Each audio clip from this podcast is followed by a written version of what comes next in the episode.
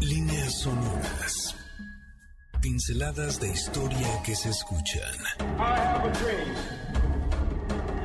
Hilos que se entretejen en el gran telar de la historia. Eventos que definen nuestro presente y que nos transportarán al futuro. Oh my God, another plane has just hit, it hit another building, flew right into the middle of it. Explosion. Esto es Líneas Sonoras, pinceladas de historia que se escuchan. Con Carlos Carranza. Bienvenidos. Hola, ¿qué tal? Muy buenas tardes, bienvenidas y bienvenidos a un programa más de Líneas Sonoras. Estamos aquí perfectamente en vivo desde la cabina de MBC 102.5. Esto es un programa más dedicado precisamente a un tema que por supuesto está adquiriendo ya mucha fuerza desde estos días porque nos unimos de una u otra manera también a todos los motivos y todos los símbolos que tienen que ver justo con el Halloween, con el Día de Muertos, dos tradiciones distintas, pero que se van complementando también en esta en este espíritu festivo que tenemos en nuestro país para y tenemos una capacidad fantástica para unir todo tipo de celebración y de fiestas. Y es que el tema de nuestro programa es precisamente ese. Vamos a hablar de historias, de personajes, de algunas cosas que se pueden ir contando en cualquier momento, pero que en estos días adquieren otro tipo de dimensión y que nos pueden divertir, que nos pueden asustar, que nos pueden quitar un poco el sueño. Pero además vamos a tener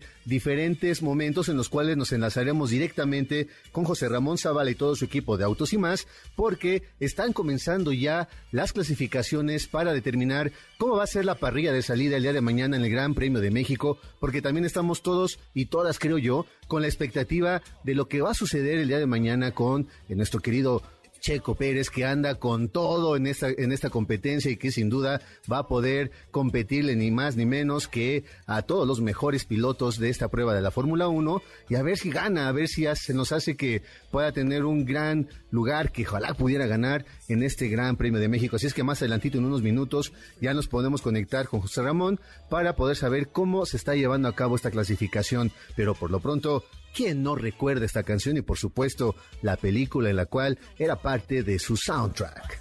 Aquí en cuanto pusimos la canción, la gente comenzó a bailar porque evidentemente no nada más se trata de recordar las películas de los cazafantasmas que en su momento fueron todo un éxito comercial y que muchos y muchos conservamos en nuestro corazón, más allá de si era una gran historia o no, eran muy pero muy divertidas. Nosotros aquí vamos a hablar, por ejemplo, de algunos eh, orígenes de esta idea de los fantasmas. Tú puedes pensar que, por ejemplo, en la cultura griega en la romana existía ya una noción acerca de lo que nosotros podríamos llamar los fantasmas. Y después vamos a eh, ir viajando a otros lados, a otros lugares, y por supuesto llegaremos a las calles de nuestra ciudad, porque nunca faltan esas historias que nos van a impactar y que en una noche ya eh, muy adecuada podemos nosotros seguir contándonos acerca de todo esto. Pero vamos a ponernos muy atentos, vamos a estar eh, atentos a, a este programa y en este momento vamos a nuestro primer enlace. Esto es un enlace especial con José Ramón Zavala. Desde el Autódromo Hermanos Rodríguez, en la máxima categoría del automovilismo. ¿Qué tal, Carlos? ¿Cómo te va? Muy buenas tardes. Te saluda José Ramón Zavala, completamente en vivo desde el Autódromo Hermanos Rodríguez. ¿Cómo estás? ¿Qué tal, José Ramón? Pues yo emocionado de escucharte y, y, además he estado siguiendo muy de cerca toda la transmisión y la cobertura que has tenido con tu equipo de autos y más. Y sobre todo porque ya en este momento están comenzando la clasificación para mañana, ¿no?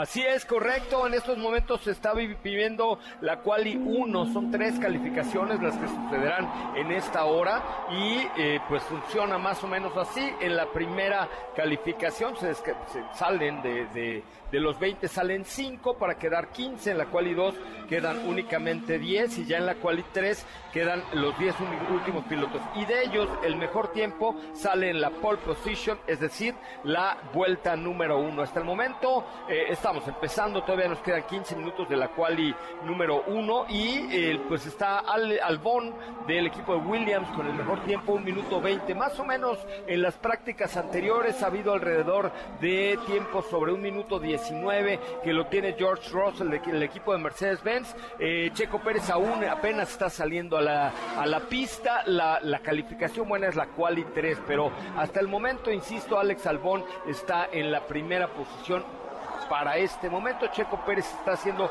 su primera calificación, pero lo que sí te digo, Carlos, es que el ambiente aquí en el Autódromo Hermano Rodríguez está espectacular.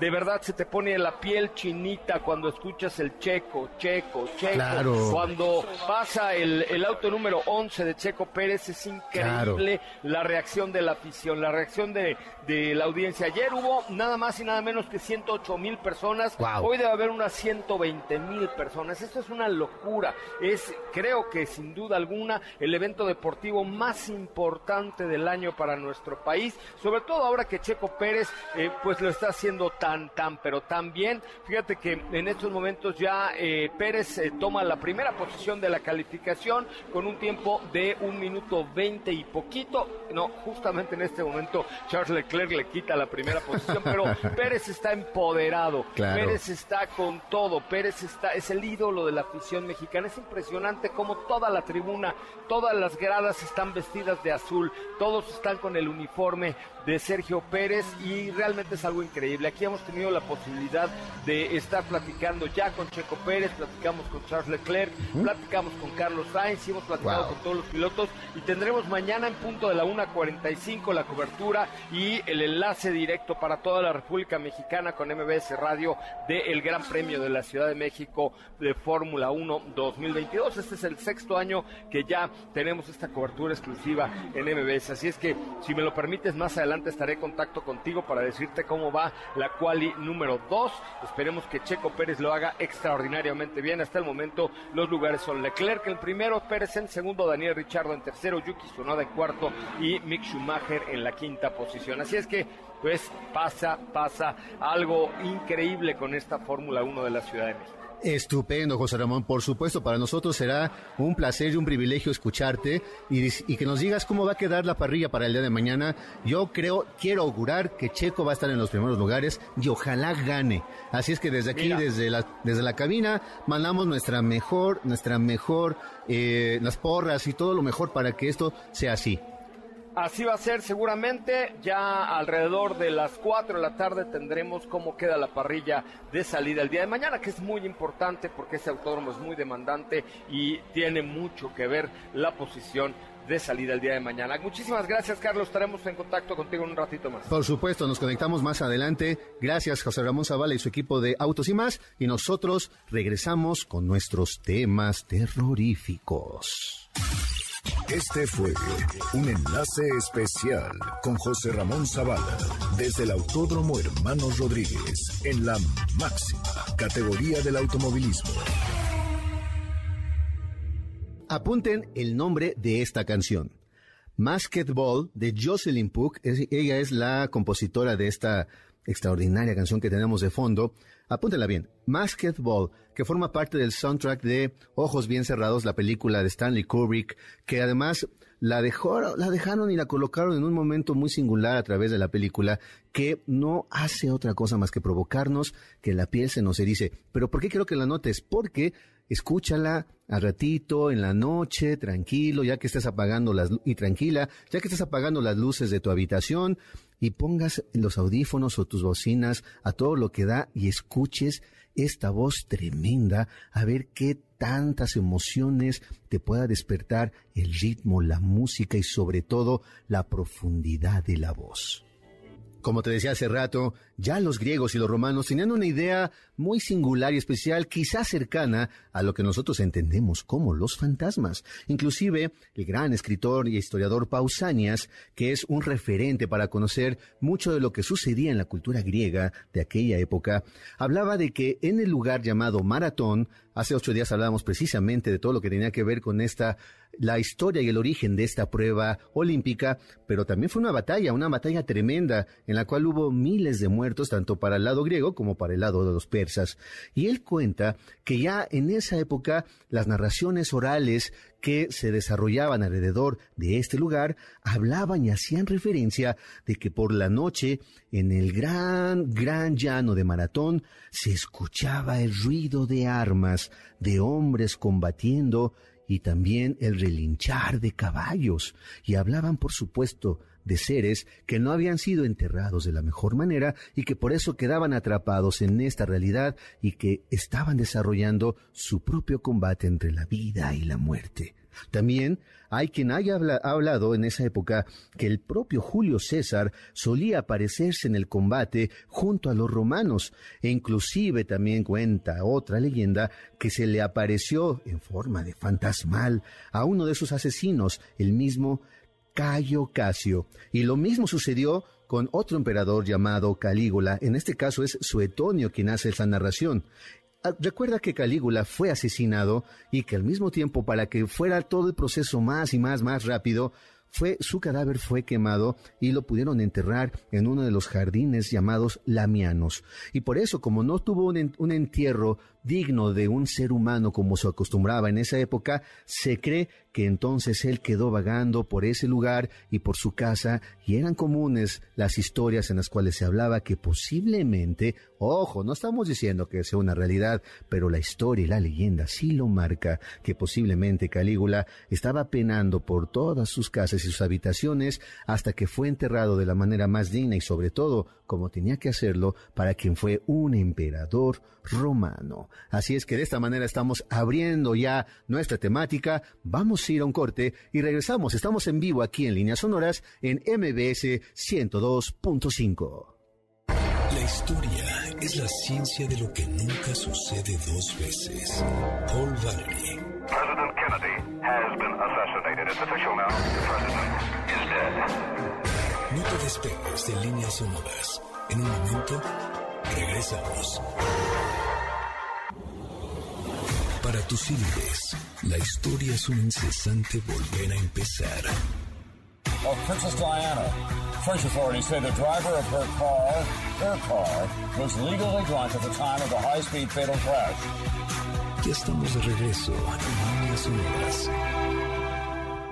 Estamos de regreso ya aquí en líneas sonoras en MBS 102.5. Estamos completamente en vivo hablando acerca de historias, de fantasmas, de personajes que nos han quitado más que el sueño, nos han provocado mucho miedo. Pero por lo pronto vamos a otro de los enlaces con José Ramón Zavala al Autódromo Hermanos Rodríguez. Esto es un enlace especial con José Ramón Zavala desde el Autódromo Hermanos Rodríguez en la máxima categoría del automovilismo. Así es, Carlos, continuamos, continuamos desde el Autódromo Hermanos Rodríguez, Autos sin más en F1, Autos sin más en la máxima categoría. Estamos todavía en la quali número uno, en donde Max Verstappen lleva la primera posición. Este piloto holandés que ya es campeón del mundo, junto con la escudería del Red Bull Racing, seguido de Charles Leclerc, que es de la escudería Ferrari, el monaguesco, está eh, muy, muy cerca de Verstappen, pero hoy la, pelea realmente para el campeonato está por el segundo lugar y este se está disputando precisamente entre Charles Leclerc y el, y el mexicano, eh, el señor Checo Pérez, que está muy cerquita, solamente a dos puntos de Leclerc y si en esta ocasión es la vez que mayores posibilidades tiene el mexicano de coronarse campeón en su propia casa. Imagínense nada nada más la locura que sería si lo vimos en el, en el eh, evento de Guadalajara, que fue una locura, este autódromo que está realmente, de verdad, echando, echando chispas. Los tiempos hasta el momento van en un minuto 19, que es lo que tiene Verstappen. Fíjate nada más, Carlos, un minuto 19 segundos y 222 milésimas, mientras que Leclerc, Leclerc que está en la segunda posición con un minuto 19 y 505 milésimas. Valtteri Bottas en la tercera con un minuto 19, 523 milésimas, Hamilton 527 milésimas. Fíjense nada más, tú que sabes de música, cuánto puede ser una milésima de segundo, pues esto es lo que les da el, el, el, tiempo y el campeonato. Ahorita el señor Lewis Hamilton, siete veces campeón del mundo, acaba de ocupar la primera posición con 1.19.169 milésimas. O sea, hay entre el primero y el décimo lugar, todos están en un minuto 19. El primero con 169 milésimas, el décimo con 945 milésimas. Es decir, que entre los 10 primeros pilotos hay menos de un segundo de distancia para ver quién se queda y quién pasa a la cual y número 2. ¿Cómo ves? Está eh, una competencia cerradísima, como tú lo dijiste. El autódromo es exigente y la diferencia es de absolutamente nada, apenas una pequeña respiración, ¿no? No, bueno, pues imagínate que menos de un segundo, hemos platicado ahorita minuto y medio que llevamos del enlace y entre el primero y el décimo lugar ahorita hay menos de un segundo. Ya está terminando la quali número uno y por el, por el momento les informo a todo el auditorio que quedan fuera Kevin Magnussen, eh, Mick Schumacher, Sebastian Vettel, Lance Stroll, Albon y Latifi, que es el más malo de los pilotos. Ese, esperemos que mañana no haga ningún chiste porque cada carrera choca. De verdad es malísimo el cuate, pero ya quedó fuera en el último lugar. Yo no sé cómo se mantiene, le debe meter muy buena lana, pero hasta el momento así va la quali número una. Viene la quali número dos inmediatamente, donde se saldrán cinco pilotos más. Hasta el momento, Sergio Checo Pérez queda en la séptima posición, con lo cual se mantiene en la quali número dos. Digamos que ahorita es borrón y cuenta, nueva para quali dos, quedando cinco pilotos fuera de ella. Estupendo, José Ramón. Pues escuchamos más a ratito otro de tus eh, de tus comunicaciones para saber cómo va la quali 2. Mientras tanto, síganme en Instagram, arroba soy Coche Ramón, porque ahí tendremos toda la información, algunos regalitos para el auditorio de líneas sonoras también. Este fue un enlace especial con José Ramón Zavala desde el Autódromo Hermanos Rodríguez en la máxima categoría del automovilismo. Hablando de respiraciones contenidas, tratamos nosotros ahora de retomar nuestro tema, que también es algo que nos puede llevar a otro tipo de velocidad, porque cuando tenemos miedo, vaya que el tiempo se convierte en algo muy, pero muy lento. Hablamos hace unos minutos los primeros indicios que tenemos acerca de la idea de los fantasmas como hoy al menos los podemos conocer y concebir.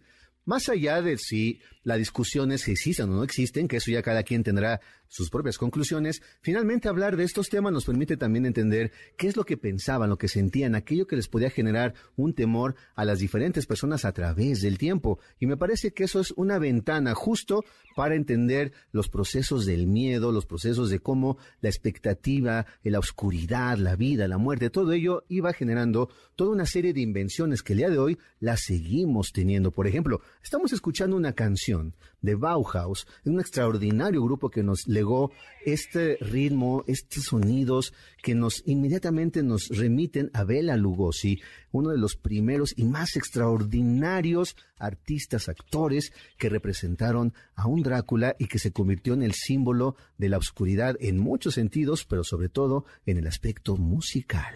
Y nuestras líneas sonoras llegan ahora a México, o mejor dicho, al mundo prehispánico, porque propiamente no existía el país como lo conocemos el día de hoy.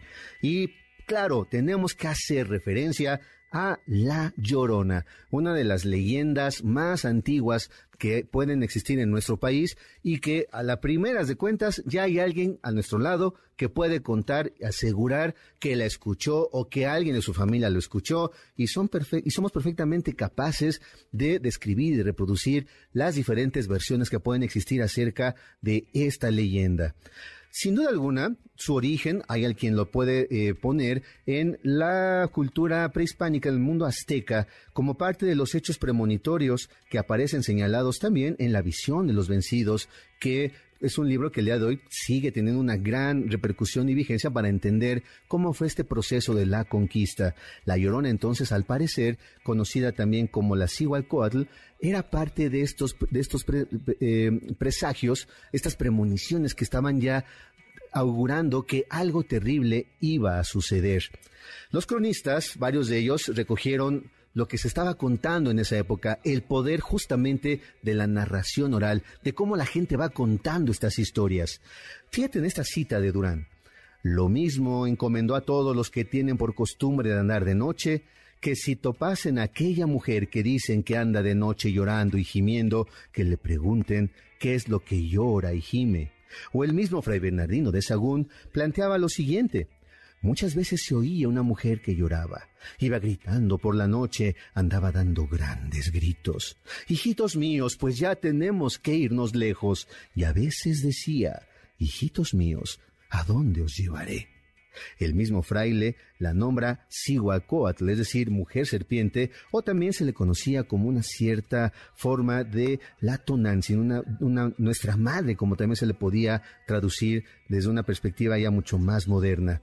Y apunta finalmente, decían que la noche voceaba y bramaba en el aire. Y por supuesto, como toda buena leyenda, iba a trascender los días, iba a trascender los años y los siglos, hasta llegar también a formar parte de las diferentes historias que se contaban en el mundo novohispano.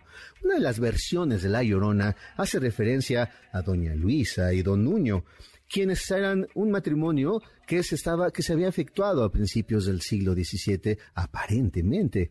Él era alguien muy importante que había llegado justamente con la comitiva del virrey y que al parecer era un comerciante que pasaba ciertas épocas en estos territorios y tenía que viajar mucho, mucho tiempo. En sus ausencias, por supuesto, quién sabe qué hacían estos personajes. El hecho es que él, don Duño, tuvo tres hijos con doña Luisa. En una de sus ausencias que eran cada vez más largas, largas y frecuentes, ella se enteró que él se estaba casando con una de sus novias españolas, y en ese momento ella, presa de la furia y enseguecida por lo que estaba sintiendo, decidió conducir a sus tres hijos hacia las orillas del lago de Texcoco y ahogarlo, eh, ahogarlos en sus aguas. Y cuando ella justamente le cayó el veinte de lo que había sucedido, pues tomó la decisión también de morir, es decir, de suicidarse ante lo que había cometido. Por supuesto, esa historia fue trascendiendo y la ausencia de la familia de la mujer se convirtió en la presencia fantasmal de una mujer que avanzaba por las noches en aquellas primeras calles de la ciudad que estaba viendo apenas sus primeras luces y estaba gritando, siempre implorando por la ausencia y la muerte de sus hijos. Una mujer vestida de blanco que todos aquellos y todas las personas que estaban como presas de ese valor por tratar de ver de quién se trataba, solamente atinaban a decir que era alguien vestido de blanco y que al parecer no caminaba, sino que flotaba y que sus gritos eran cada vez más terroríficos. Tú, ¿Las has escuchado? ¿Has escuchado alguna de estas historias o versiones? Ya no te digo si has escuchado, has escuchado los gritos, pero al menos me queda claro que conoces una o más historias acerca de este personaje. Vamos a ir a un corte. Estamos aquí en vivo en líneas sonoras en MBS 102.5. Traemos el pasado directo a tus oídos a través de las líneas sonoras. En un momento continuamos.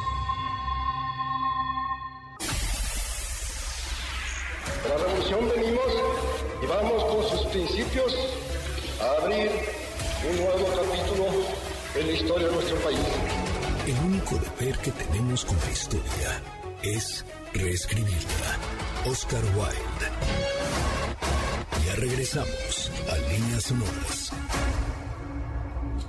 Estamos regresando aquí a líneas sonoras, escuchando a los Stray Jackets en una versión muy, pero muy surf de muchos personajes que ellos suman en esta canción extraordinaria que nos hace bailar llamada ¿Qué monstruos son?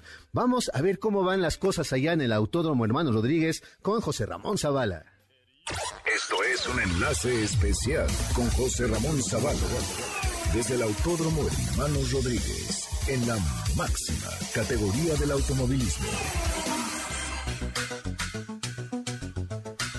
Y continuamos auditorio de MBC Noticias, auditorio de líneas sonoras. En este momento se está llevando a cabo la quali número 2, en donde el señor Lewis Hamilton sigue dominando. Sin embargo, también Verstappen ya está muy cerca. Hasta el momento el 1-2 lo trae Mercedes-Benz. Eh, Valtteri Bottas, quien conoce muy bien este circuito, también está en la tercera posición. Verstappen está en la cuarta. Checos Pérez cae hasta la posición número 8. Y la verdad es que pues aquí depende todos los autódromos autódromos y todos los circuitos se dividen en tres sectores y hay tres diferentes colores para identificar si lo están haciendo bien o no. El morado es cuando están haciendo un gran papel, el verde es cuando han eh, mantenido un ritmo y el amarillo es cuando están bajando en el rendimiento. Hasta el momento en la cual y dos, Hamilton en primer lugar, George Russell en segundo, Valtteri Bottas en tercero, Max Verstappen en cuarto y Lando Norris en quinto lugar. Recordemos que en esta quali número dos serán descalificados cinco pilotos más. Aún nos quedan siete minutos con 55 segundos y empieza más, mucho más fuerte eh, pues la tensión para todos los pilotos y todos los equipos porque este es el momento decisivo para ver quién se queda. Checo Pérez, Sergio Pérez está en la octava posición, con lo cual estaría pasando a la siguiente cual y en estos momentos entra a los pits. Les mantendremos informados en unos minutos más de qué está sucediendo aquí en el Autódromo Hermanos Rodríguez. La gente en el Foro Sol, la gente en las gradas, en los pits, en el paddock se está comiendo las uñas al ver al mexicano Sergio Pérez en la octava posición, aunque recordemos que la última, la cual tres, es la buena. Carlos, devuelvo los micrófonos hasta la cabina de Mariano Escobedo 532. Les invito mientras a que me sigan en Instagram en arroba soy Coche Ramón porque les tengo por ahí un regalito especial para los que estén escuchando en este momento líneas sonoras por MBS 102.5. Muchas gracias. Este fue un enlace especial con José Ramón Zavala desde el Autódromo Hermanos Rodríguez en la máxima categoría del automovilismo.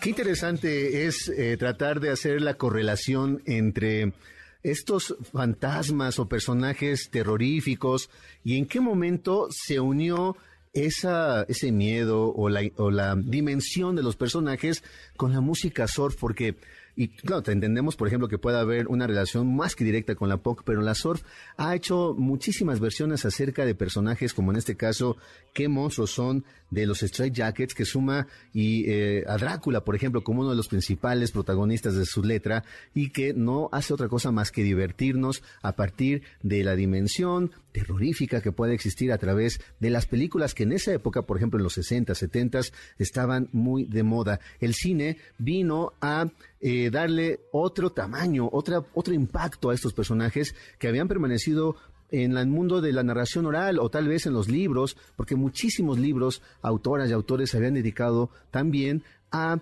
eh, plasmar a través de sus páginas, recoger todas esas historias orales que se estaban contando en las calles, en las casas y que formaban parte precisamente de la cultura de cada uno de estos lugares y países en los cuales se hablan de dichos personajes. Pero la música también ha llegado, sin duda, a popularizarlos cada vez más. Y si estamos hablando también de leyendas y de diferentes versiones, no es, no podemos dejar esta tarde sin hablar del conde don Juan Manuel aparentemente apunta las ciertas historias que esa calle donde habitaba don Juan Manuel, el conde del que estamos hablando en este momento, es actualmente la calle República de Uruguay en el centro de la Ciudad de México. Es también una posibilidad que haya sido justamente don Juan Manuel de Solórzano y Betanzos quien llegó aquí a la Ciudad de México en el año 1612, que era una, eh, un personaje que se había caracterizado también por tener una gran relevancia económica y política, por estar, por estar muy cerca del virrey en turno. Se casó con Leonor de Branfuerte y Laguna. Ella era una mujer ah, aparentemente muy hermosa y los celos de don Juan Manuel eran exactamente en esa misma equivalencia. Ella era hermosa y sus celos eran tremendos. Los celos del esposo eran terribles a tal grado de que se cuenta que solo le permitía salir a misa y eso sí, completamente vestido de negro y con un velo muy, muy grueso. Cuenta también una de esas tantas versiones que alguien le pasó la noticia y el pitazo de que, se que, de que el alguacil en turno, junto con el alcalde de la propia ciudad, querían secuestrarse, querían robar a la mujer de don Juan Manuel. Y para más santo y seña, lo iban a hacer a las once de la noche. Él, ni presto ni perezoso, estuvo en ese momento a las puertas de su casa exactamente esa hora porque quería evitar a toda costa que se robaran a su mujer, que se le pudieran quitar a lo más preciado que tenía en ese momento. ¿Y qué pasó? Que al primer cristiano que pasó por enfrente de su casa le tocó la muerte, porque el conde don Juan Manuel ni siquiera dijo agua va. Al otro día se dieron cuenta de que había, de que había matado a alguien que ni tenía nada que ver en esta situación, y podemos decirlo casi casi de manera más que literal, no tenía ninguna vela en el entierro. Por eso, al otro día volvió a estar en ese mismo lugar a las once de la noche puntual, pero ya tuvo una precaución preguntar la hora para tratar de reconocer a quienes él tenía enfrente para no volverse a equivocar. Y resulta que la pregunta era muy simple. ¿Qué hora es?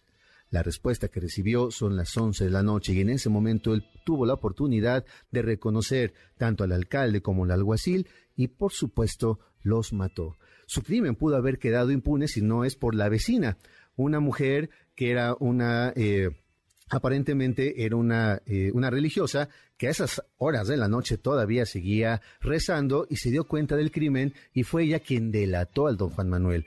A los tres días el conde desapareció y a los ocho apareció de nueva cuenta, pero colgado en la Plaza Mayor y no se sabe ni siquiera quién pudo haber llevado a cabo este crimen, pero nadie se atrevía a pasar por esa calle a las once de la noche pero ni de cerca porque no fuera a ser que se apareciera el fantasma de Juan Manuel y le preguntara la hora. Y vámonos con estas líneas sonoras ahora a Coyoacán, a la Plaza de la Conchita, en el mero corazón justamente de esta alcaldía. Ahí, en ese lugar, cuentan también algunos datos históricos que se han convertido en, leyendas que en ese lugar aparentemente Hernán Cortés asesinó a Catalina Suárez, conocida como la Marcaida. Hay quienes evidentemente dicen que no fue así, porque también el propio Cortés habló posiblemente de que hubiera sido parte de un accidente o algo que no lo pudiera inculpar a él como parte de este asesinato, pero pues nadie se le iba a poner al tú por tú al hombre más poderoso de ese momento en esta ciudad que, que nacía día a día. Este supuesto asesinato fue pues muy sonado en esa época. Lo que sí podemos seguir hablando es que la leyenda de ese asesinato trascendió hasta que el día de hoy se habla inclusive de que hay una mujer vestida de blanco que se aparece en esa plaza, en la Plaza de la Conchita en Coyoacán. Pero la leyenda no nada más habla de una aparición, sino que ella se les hace presente quizá a ciertos matrimonios. Pero cuando eso sucede, es muy probable que los el matrimonio que se esté llevando a cabo en esa iglesia, si ve a la mujer, es decir, si ve esa aparición, es todo un síntoma de un pésimo augurio y quizá le va a ir muy mal en su vida matrimonial. Así es que bueno, ya pueden saber a quién le echan la culpa si el matrimonio en una de esas pues no funcionó. Ahora imagínense todas las historias que pueden existir en un lugar tan terrible y cruel como el Palacio Negro, también por supuesto conocido como el Palacio de Lecumberri. Ese lugar en un momento dado fue creado y concebido para que fuera una cárcel que pudiera albergar solamente a menos de mil presos, pero resulta que llegó a contener a más de seis mil almas. Entonces imagínate tantas personas al mismo tiempo ahí pagando alguna culpa y no era precisamente las personas tal vez como eh, con cuestiones políticas, sino que también habían cometido asesinatos porque don Porfirio Díaz era también implacable en eso, en esas cuestiones de llevar a cabo la justicia. Ahí se hablan de muchísimas historias, pero hay una que parece ser que consterna y que puede provocar algún tipo como de sentimientos encontrados y que va más allá del miedo, porque se habla y se cuenta que existe un fantasma, el fantasma del preso llamado Jacinto, quien tenía una novia que amaba muchísimo, que la adoraba y que cuando estuvo preso, Amalia dejó de visitarlo. Día con día, Jacinto la esperaba, Trataba él de abrir su corazón en el momento en el que Amalia pudiera llegar a través de los pasillos y las puertas de Lecumberri, y Amalia, al parecer, ya decidió en un momento dado no regresar a visitar a ese hombre que la había amado y que murió precisamente en Lecumberri, esperándola para que pudiera llegar al menos para consolar un poco su corazón. Cuentan algunos vigilantes que hay ocasiones en que Jacinto aparece sentado en uno de esos pasillos, esperando, esperando, y solamente se atina a decir que una vez más, otra vez, no vino Amalia. Y si hablamos de lugares donde también puedan conservarse muchas de estas historias, por ejemplo, el castillo de Chapultepec. Hay quien dice, apunta, insisto, esto no es una cuestión de ciencia, solamente es para contar historias que a lo mejor en una noche de fogata o en una noche en la cual se vaya la luz, podemos recordarlas y sin duda en una de esas quizá divertirnos y se nos puede ir también el sueño. Resulta que en el castillo de Chapultepec hay quien cuenta que ven a una mujer que anda vagando por los pasillos y que inclusive en ciertos momentos el piano conocido como el piano de Carlota suena durante la noche o también se escuchan ruidos en las diferentes habitaciones de este extraordinario lugar. Y no falta quien diga precisamente que se trata del fantasma de Carlota. Y si hablamos, por supuesto, de palacios, ¿qué tantas historias podrían esconderse en el Palacio de la Inquisición? Hoy, el Museo de la Medicina Mexicana, ya que entre 1736 y 1820 albergó precisamente a la Santa Inquisición, en la cual se llevaban a cabo castigos terribles, torturas, y algo habrá quedado ahí, sobre todo historias, y se habla de una mujer que sale por las noches y que se encuentra con los vigilantes del lugar solamente para implorar que la puedan enterrar, porque esa es la única manera de alcanzar el descanso eterno. Vamos a ir a un corte, prepara tus velas, porque ya vamos a cerrar con nuestras historias aquí en líneas sonoras.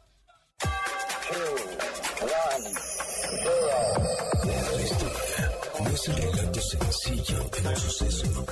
Son las líneas que se unen a través del tiempo. Nosotros volvemos después del corte. Líneas sonoras. Gracias por continuar con nosotros. Esto es Líneas sonoras.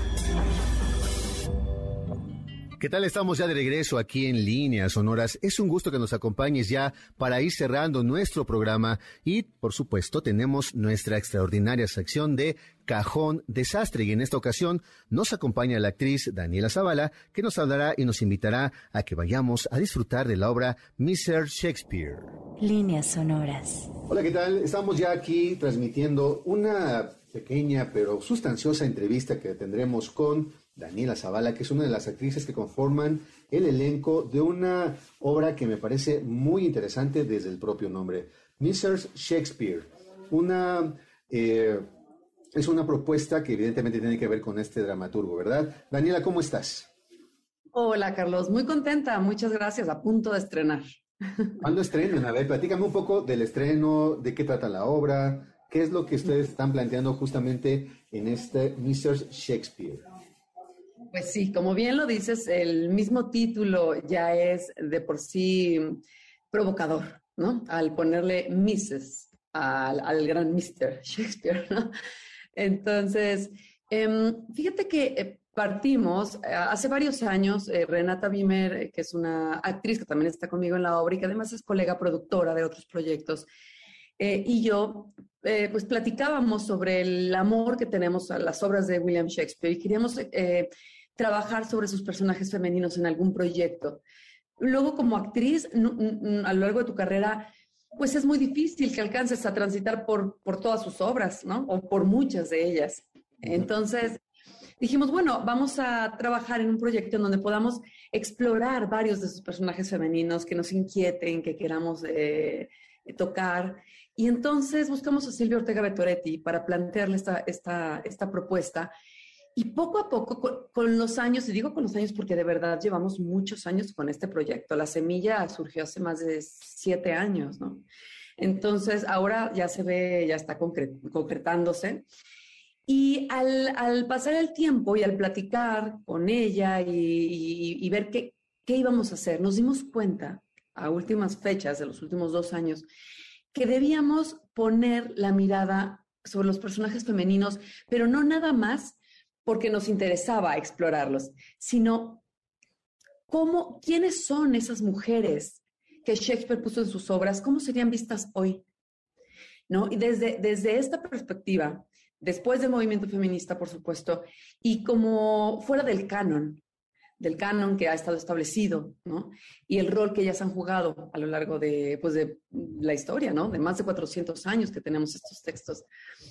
Eh, y entonces nos encontramos con con un gran problema que estamos intentando no resolver, pero sí, sí abrir preguntas.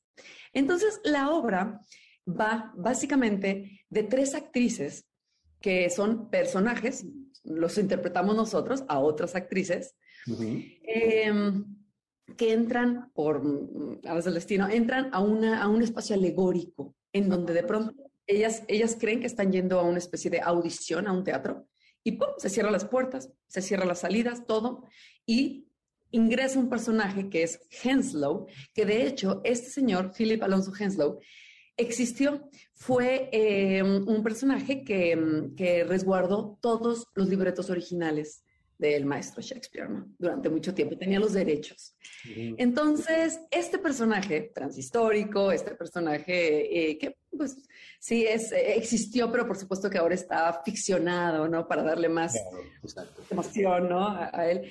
Em, viene a, a ponernos en juicio porque somos tres actrices que tienen proyectos distintos en donde quieren abordar una mirada muy, muy diferente, cada, uno de, cada una de ellas, sobre las, las obras de William Shakespeare. ¿no? En lo personal, mi personaje, estoy eh, queriendo explorar a los personajes masculinos para visibilizar eh, el lugar de la mujer frente al hombre en esa época, ¿no? Y ahora, ¿quiénes serían? En, particular, ese es, mi, ese es mi personaje, pero hay otra chica que es mucho más rebelde y que ella dice, cancélenlo, ahorita ya no es correcto, ¿no? Y hay otra mujer que la interpreta Emoe de la Parra, que es una actriz que ha transitado por un montón de personajes de William Shakespeare y dice, yo tengo derecho a poner Shakespeare como se me dé la gana, porque entonces, bueno, se crea ahí un, juego. Es una, es una obra que, que, es muy divertida porque está llena de, comedia, ¿no? Y al mismo tiempo vamos a, um, llegamos al nódulo, al tema central, ¿no? Que es la mujer en el mundo de William Shakespeare y cómo sería vista el día de hoy en nuestra sociedad mexicana. Y mm, bueno, básicamente de esto va la obra, Carlos. Creo que me alargué un Una pregunta que te quiero hacer es, entonces, por ejemplo, alguien que no haya tenido la experiencia de leer, de conocer la obra de William Shakespeare, puede ir a esta obra y entender de qué se tratan los personajes, de qué se trata la trama. Por supuesto, por supuesto, porque de hecho creo que es muy interesante para la gente, justamente los que nunca se han acercado a un texto eh, a una obra, en realidad a leer una obra, un texto de William Shakespeare, porque van a tener una visión general de varias de sus obras y de los personajes más icónicos de la obra de William Shakespeare. Entonces, eh, digamos que eso, eso está también como muy, es una propuesta muy interesante para tener un acercamiento con la dramaturgia de William Shakespeare, además revisitado desde esta perspectiva. Em, no es para nada, eh, eh quiero decir, eh, no es una obra de trato duro, este, aburrida, que puede, que porque puede sonar de pronto, ay, nos van a, tirar este choro, no sé, este, con una visión feminista drástica. No, no, no, no, no. Eh, es una obra en donde se, se plantean preguntas. Y eso, per se, es muy interesante. Claro, y además las respuestas. La manera que está puesta. Exactamente. Entonces las respuestas también están muy abiertas para que se juegue y se interactúe con el público, ¿no? Así es, yo estoy segura que el público terminando de ver la obra, a mí me gusta como, como espectador, me gusta ir al teatro y cuando sales del teatro dices, me voy a cenar, vamos a platicar de lo que acabamos de ver. Creo yo que esta es una obra de estas en donde te va a dejar eh, con las ganas de compartir con la gente que fuiste eh, el tema, porque, porque no podemos cerrar los ojos y como que no existe. O sea, es tan claro lo que se plantea ahí que te deja con las ganas de debatirlo con tus cercanos. Estupendo. Oye, ¿me platicas quiénes están en la obra? ¿Quiénes conforman? Claro que sí. Mira, en el elenco estamos Emoe de la Parra, em, Emma Div, em, ella hace a Henslow, que es muy interesante también esto, que es un personaje masculino. Eh, porque digo, en la obra de William Shakespeare los, hombres, ya sabes, sabemos que antes los hombres eran los que actuaban, las mujeres no, tenían permitido actuar, ¿no? Entonces ellos hacían a Julieta, a Macbeth, a Cleopatra, ¿no? Entonces nosotros ahora tenemos el juego del otro lado, más bien Emma interpreta a Henslow, ¿no? A este personaje, a este hombre que nos viene a meter al juicio. Y también está Renata Bimer eh, en el elenco. Somos cuatro actrices eh, todo el tiempo en escena, hay música, em, es muy, es, una fiesta, de verdad. Yo, yo, yo lo, lo, llamaré así, es una fiesta de color, es una fiesta para, eh, para acercarnos a William Shakespeare. Estupendo. ¿Dónde se va a presentar la obra? horarios y cuánto dura la temporada para ver si podemos invitar a algunos de nuestros amigas y amigos de líneas sonoras. Por supuesto que sí. Bueno, nada más me falta mencionar que la, mm, dirección es de Silvia Ortega Betoretti. Y bueno, Silvia, para quizás algunos la conocen y otros no, pero Silvia es una directora sumamente talentosa que ha ganado muchos premios en dirección. Sus obras son, pues siempre son como tiene una buena crítica porque es, es impecable en su trabajo. Esperemos que esta también lo sea. Eh, estamos trabajando muchísimo para el público, para que el público la pase bien en el teatro.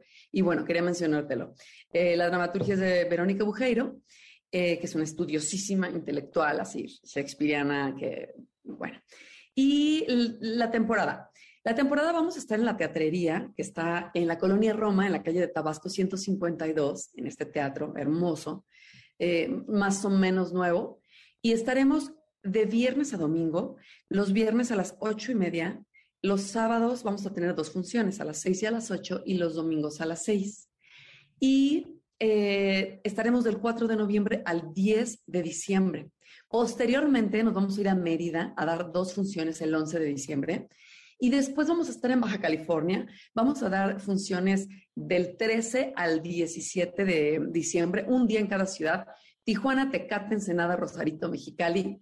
Eh, Tijuana, son cinco, ¿no? Tijuana, Mexicali, Rosarito, Ensenada y Tecate, sí. Em, y terminamos el proyecto. Entonces, bueno, a nuestros amigos de aquí de la Ciudad de México, los invitamos a que adquieran sus boletos en línea porque en línea con anticipación siempre podrán tener un 30% de descuento, que es muy atractivo, ¿no? A diferencia de llegar a la taquilla y pagar el, boleto completo. Entonces, bueno, prevenir siempre conviene hasta el par el bolsillo. estupendo. Entonces, amigas y amigos de Líneas Sonoras, aquí está ya el anuncio, la invitación. Cómprenlos en línea para que, bueno, finalmente un descuento siempre se va a agradecer. Y amigas y amigos que nos están escuchando en otros lugares, en específico estas, estas ciudades que acaba de mencionarnos Daniela, pues estén atentos y atentas para que vayan a disfrutar de Mrs. Shakespeare y estamos escuchando garantía de diversión, de reflexión y sobre todo de una buena puesta en escena. Daniela, muchísimas gracias por esta entrevista. Gracias, Carlos. Saludos a todos. Muchas gracias. Líneas sonoras, pinceladas de historia que se escuchan. Pues ahí está la invitación que nos hace nuestra querida amiga, la actriz Daniela Zavala, a que vayamos a disfrutar de Mr. Shakespeare, pero eso lo podemos hacer desde la próxima semana que estrenen. Por lo pronto, vamos a ver cómo están las cosas allá en el Autódromo Hermanos Rodríguez. Esto es un enlace especial con José Ramón Zavala, desde el Autódromo Hermanos Rodríguez, en la máxima categoría del automovilismo.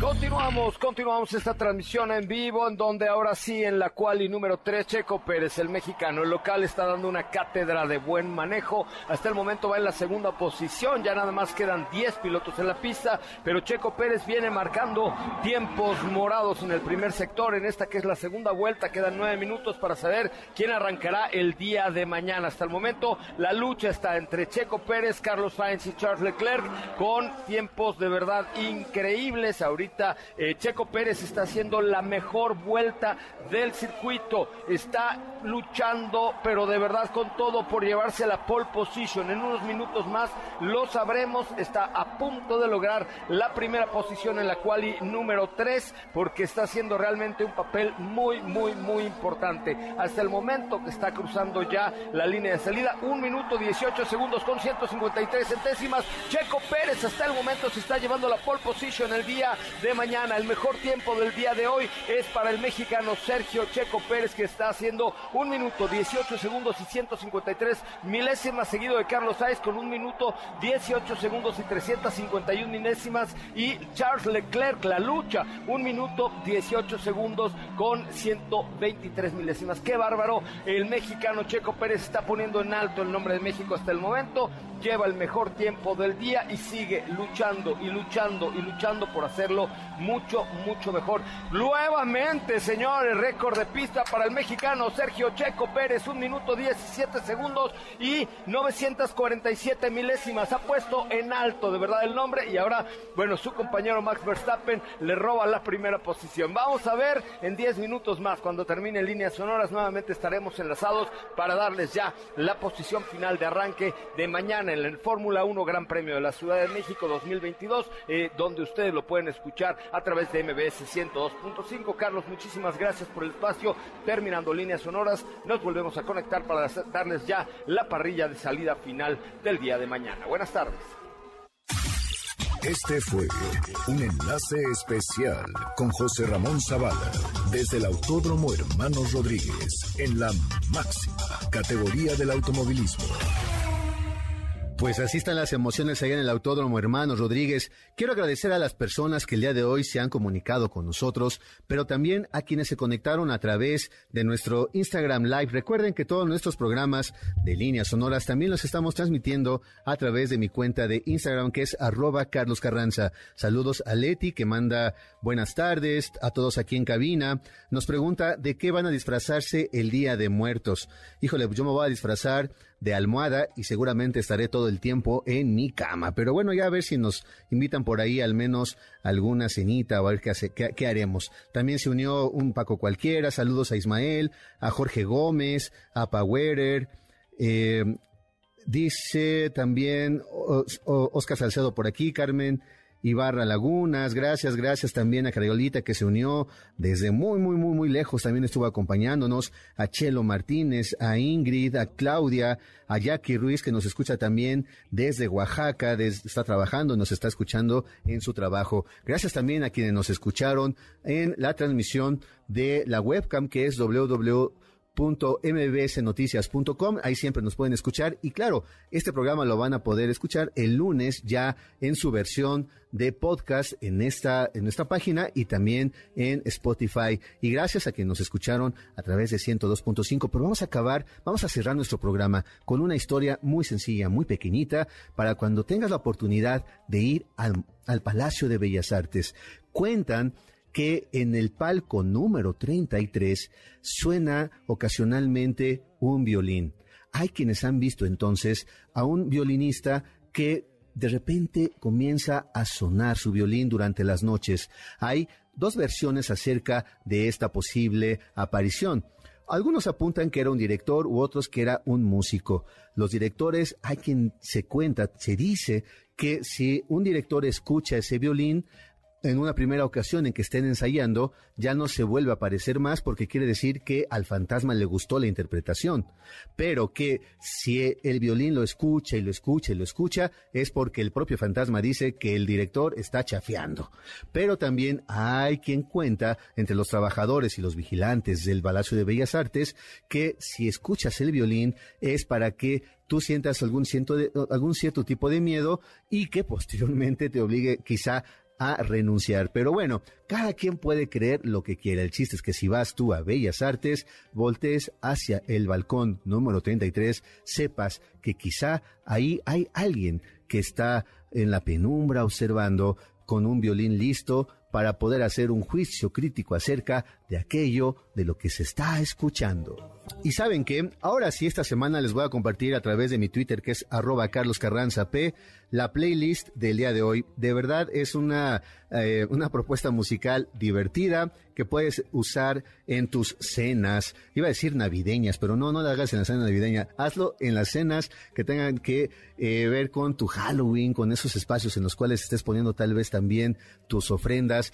Y no me queda más que agradecerte tu generosidad, que nos hayas acompañado el día de hoy, que tengas unas extraordinarias festividades del Día de Muertos. Conservemos siempre la tradición y para seguir en esa línea, te voy a dejar, por supuesto, con el cocodrilo de Sergio Almazán, que también va a platicarnos de El Panteón de San Fernando. Muchas gracias por acompañarnos, gracias a Checo en la producción, gracias a Víctor, gracias también a Daniela Zavala que nos acompañó y gracias a ti que nos regalaste el privilegio de acompañarte durante esta tarde y nos escuchamos la próxima semana.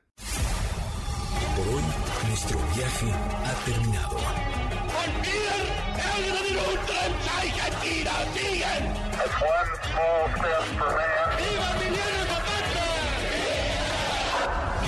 Esta máquina del tiempo volverá a despegar la siguiente semana.